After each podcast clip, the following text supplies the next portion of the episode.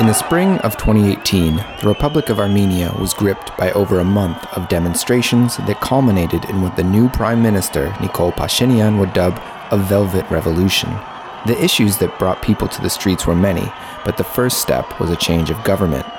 Now, a new generation of Armenian voters seek to confront an array of social and economic problems in a climate of unprecedented opportunity for expression and debate. Akan J Օղ Ականջողը առաջին հայկական ոդքասթն է ֆեմինիզմի մասին What you're hearing is the introduction to Akanjogh The first Armenian podcast on feminism. The creators of Akanjogh I'm Anahit Ghazaryan, And my name is Gohar Khachatrian. are two of the many new voices to emerge in post-revolutionary Armenia. I feel like a podcast culture can become a thing here. This past year, the Media Initiative Center in Armenia, funded by the US Embassy, announced a grant competition called Listen to Me Now. They basically wanted to create a culture of podcast in Armenia. There was a competition and a lot of people applied. They trained us, they gave us all the equipment, and they sort of released us into the world. By the end of summer 2019, Anahit and Gohar had already released five episodes of their new program.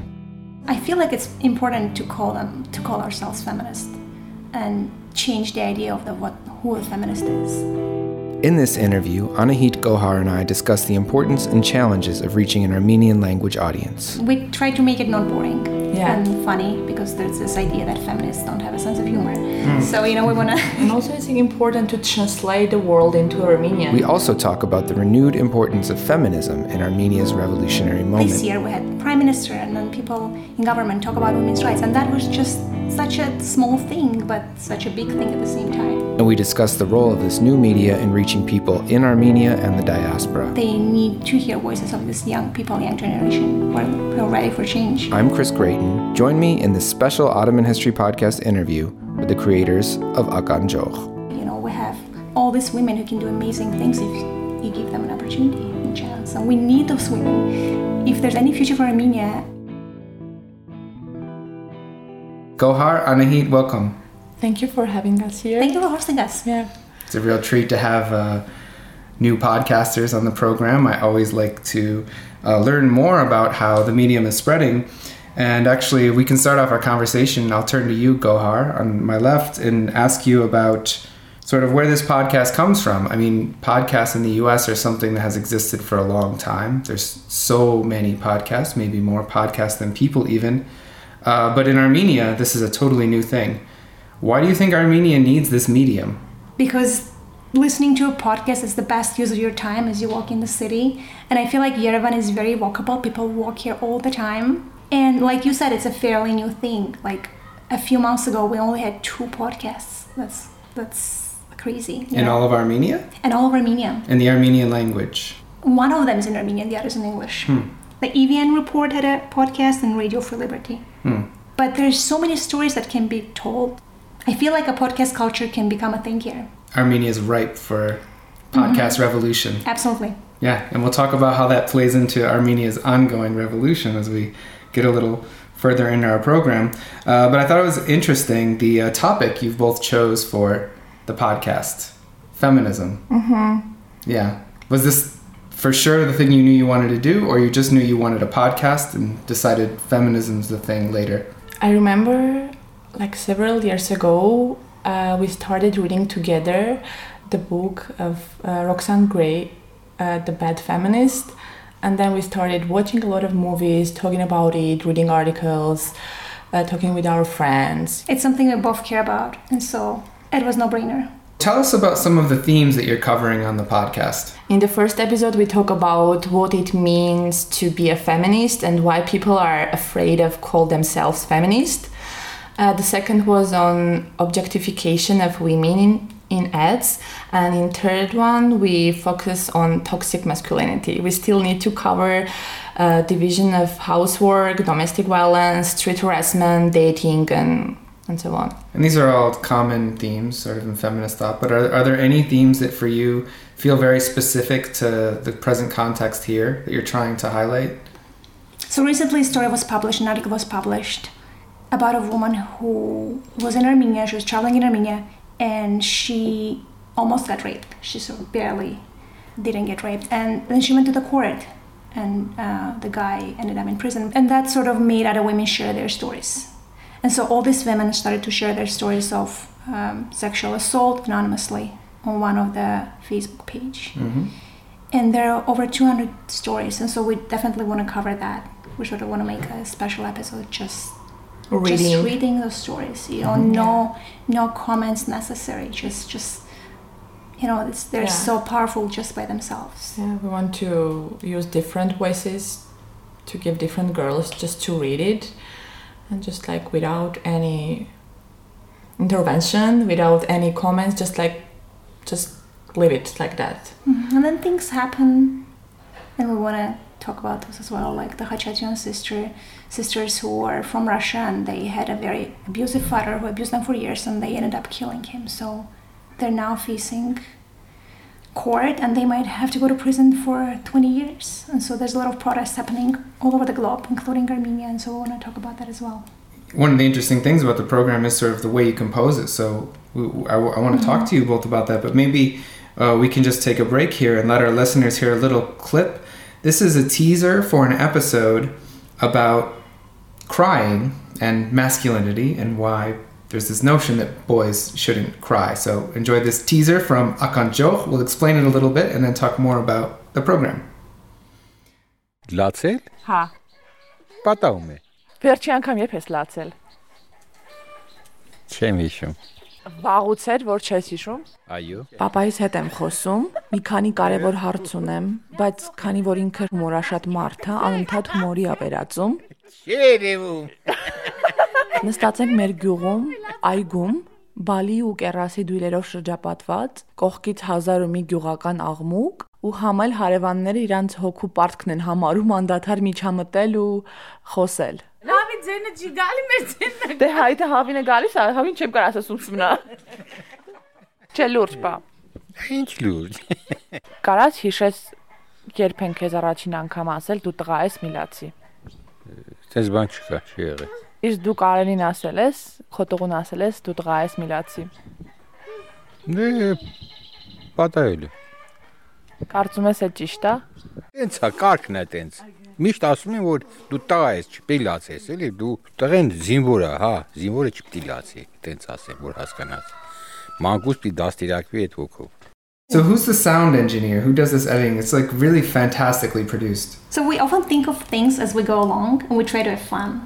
Like we'll start doing thing, a, a thing, having no idea how we're gonna edit it or Yeah, we want to make it interesting for listeners, not just like boring, like someone telling us, like to make it like you know this um, unexpected way, in an unexpected way. Like for example, we had we recorded different women uh, reciting a poem by Rupi Kaur, thinking we use a line of each, and then we played them all together, and it was so powerful that we kept that as well. Like we mm. often don't know what we're doing, we will learn as we go.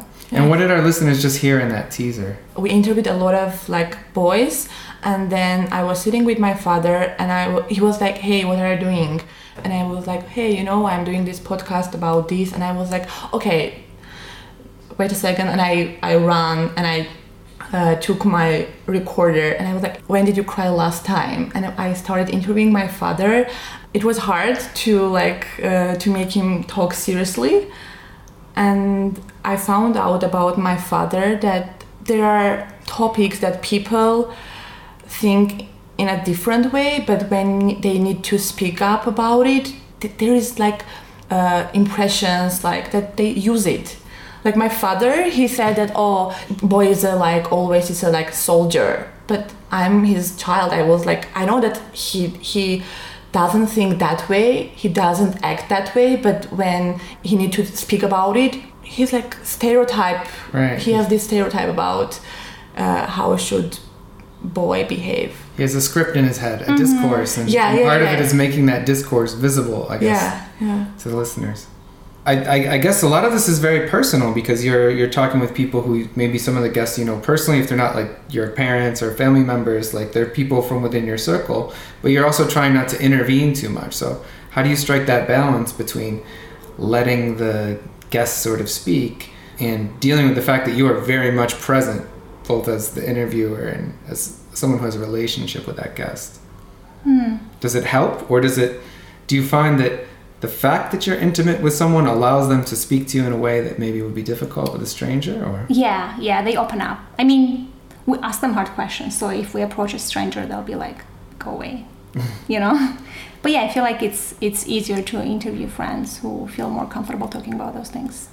they don't always trust us and sometimes uh, i remember like two of our like guests like we were trying hey when did you cry last time? And he was instead of telling the story he was like telling us his um Attitude. his attitude uh, to this. Like i was like hey just tell us a story.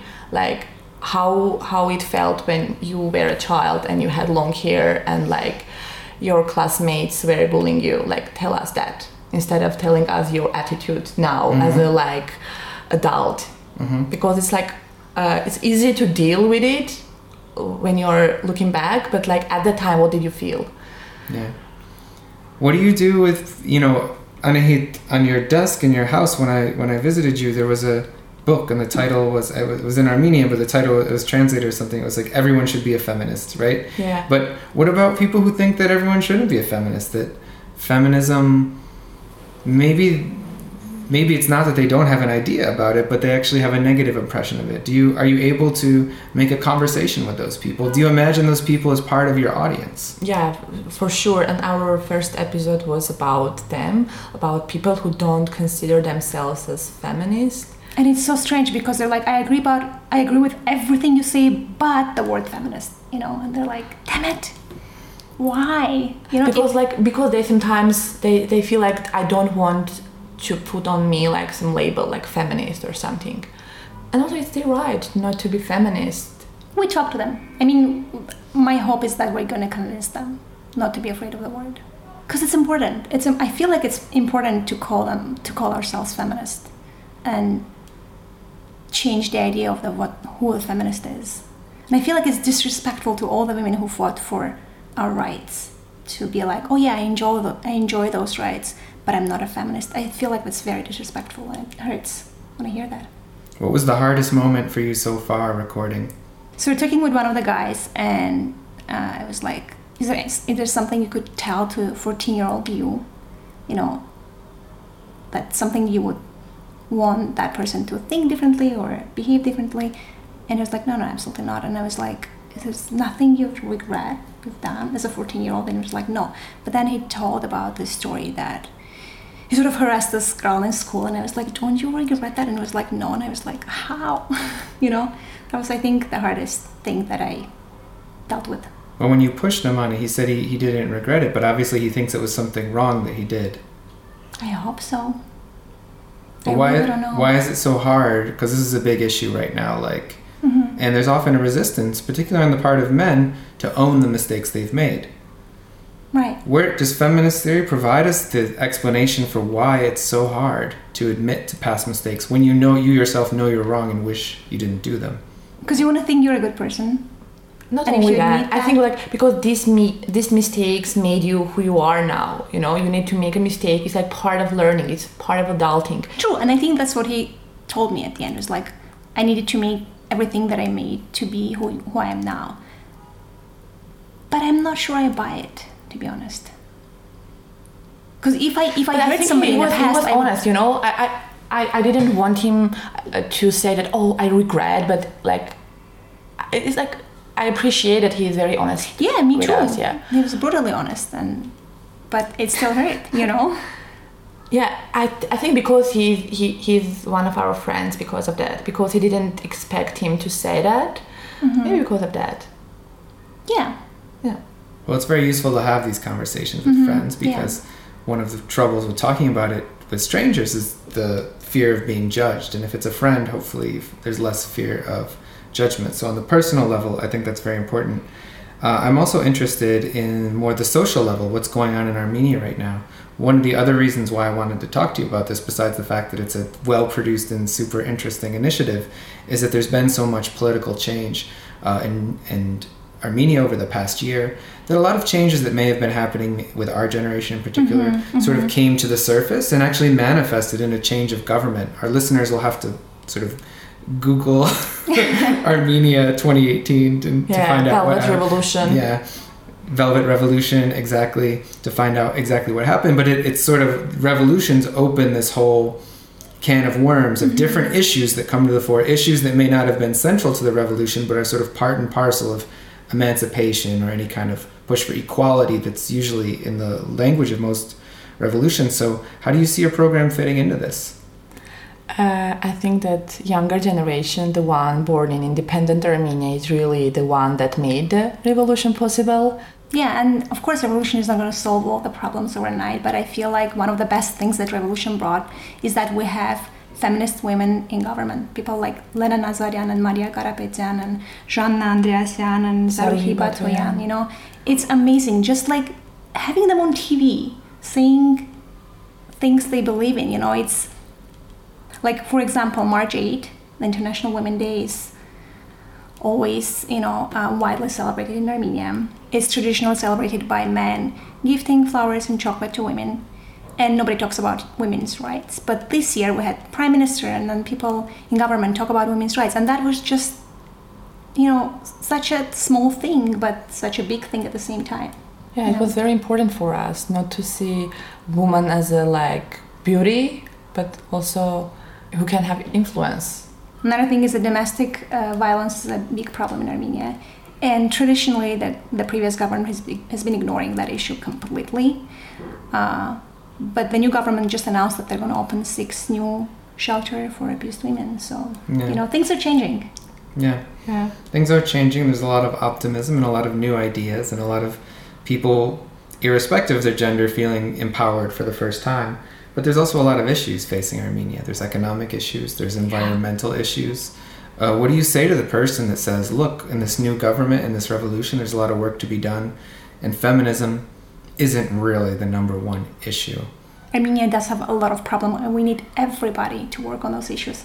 And when you limit your population to only 50%, I think it's a little less than 50%, how, whatever percent the men are, you know, you're not using the entire potential of your country. You know, we have all these women who can do amazing things if you give them an opportunity and chance. And we need those women. If if there's any future for Armenia, you have to utilize women as well. And what, type, what types of feedback have you gotten about your project so far? I have a lot of friends, female friends, that they don't call themselves feminist. And i was like oh i was asking them hey did you did you did you listen to our like last episode? What do you think? And they oh i agree with most of them that you said.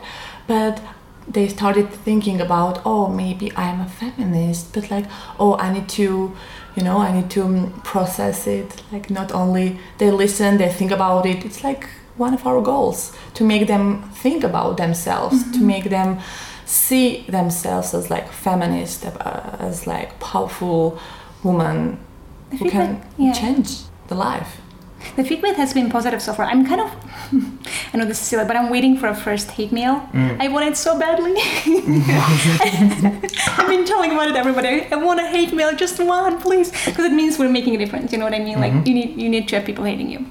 Yeah. But we're we're being like, we're trying to be you know not too radical, not to start with such a radical. Sort yeah of. Just we had one like bad comments like hey are you Did we? yeah like are you oh. talking Oh. like you're not talking like proper armenian you need to use word this way like we are talking just like it's like local speech we don't want to use like this like formal armenian language Right. language like it's a live language you Well, know? it's a new medium, though, right? Yeah. People aren't used to communicating in this way. yeah exactly So now that Armenia has its first feminist podcast and it's up and running, and I look forward to seeing, I don't know, however many episodes you plan to do and whatever you plan to do with this project. What's the next first podcast that Armenia needs? What other topics out there need to be covered that either intersect with your own interests or you think are like sort of in the same vein of very much grabbing the spirit of the moment? So I'd love to hear some documentary podcasts on things that I don't know much about, like serving in the Armenian army, or um, somebody who has a mental disorder and lives in Armenia, or um, you know, a life of a trans person. Imagine if we had our own version of Ear Hustle, you know, a, a podcast coming straight from Armenian jail. How cool would that be? Yeah.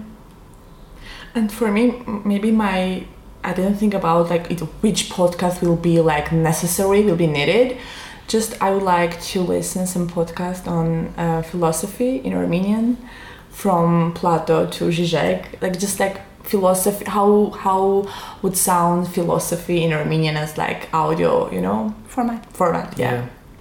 Because there are lots of podcasts for people in Armenia to listen to in English or in Russian. Yeah. Right. What's different about doing it in Armenian? You can tackle Armenian issues specifically, and you also create the language to talk about those things. Yeah, so you you think about these things within your language. So you're cr- creating, and also not not not all people speak or understand or know English or Russian. There are a lot of people that don't know uh, English, but like it'll be cool for them to have some podcast on I don't know on feminism, for example, or on philosophy or on like photography to be part of like uh, world. And and also it's important to translate the world into Armenian to bring all these ideas to make them sound in Armenian. Armenian is a beautiful language. We should use it more. I agree. I should do it more. so there's one more question I want to ask about this, uh, and that is about the diaspora. Armenians are a global community as much as any community in this world. Speak a lot of different languages, but a lot of people outside of Armenia speak Armenian. And generally, representation of issues in the Armenian community, history, politics, society, uh, is heavily influenced by voices from the United States, voices from Lebanon, other parts of the diaspora. Uh, so, what role does your uh, program play in that global ecosystem of uh, producing conversation about what, which you see as universal issues, but also issues specifically impacting the Armenian community in Armenia or otherwise? We have quite a few people who listen to us outside of Armenia. I mean, they're diaspora, of course, because it's an Armenian language. And I feel like maybe it's a way for them to improve their Armenian language skills. Maybe it's a way for them to feel more connected to Armenia, to learn mm. what's happening in Armenia, to even like know what people think in Armenia. You know? Yeah. Mm-hmm.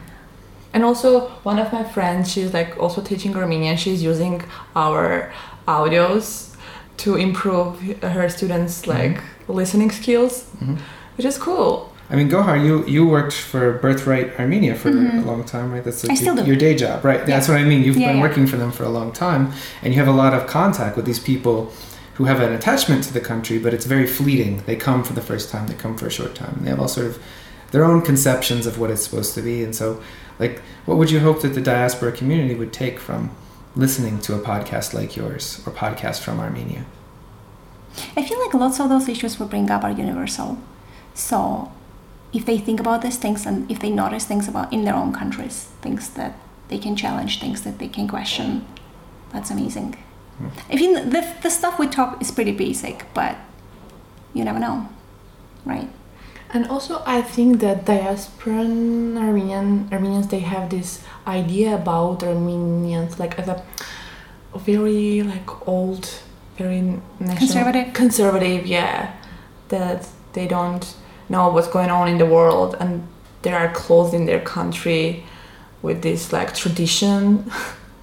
I don't know. Mm-hmm. Maybe, Definitely. Yeah. And part of it is true. It's probably more conservative than you know the West, but at the same time, they need to hear voices of this young people, young generation, who are, ready for change, yeah, Yeah. and that can be inspiring for them as well. I think a lot of Armenians in America would be very inspired by what's been going on in this Mm-hmm. country in recent months and the past year or so, and very inspired by what you both are doing. Uh, thanks for giving me your time and coming on the program. It's a sort of unusual episode for us, but a nice episode to connect with our audience, which really contains a lot of people all around the world who are both interested in what's going in Armenia, going on in Armenia, uh, for for one reason or another, uh, and also interested in topics like gender, social issues, race, and class that we cover so much on Ottoman History Podcast. Gohar Anahit, thanks again for coming on. Thank on. you. Kahandi Bank. And for our listeners who want to check out Akanjogh, this first feminist podcast from Armenia, you can find a link on our website, OttomanHistoryPodcast.com. That's also a place to leave your comments and questions. Uh, and check out all the other episodes we have related both to the topic of gender and society, and also the history and politics uh, of Armenia. That's all for this episode. Join us next time.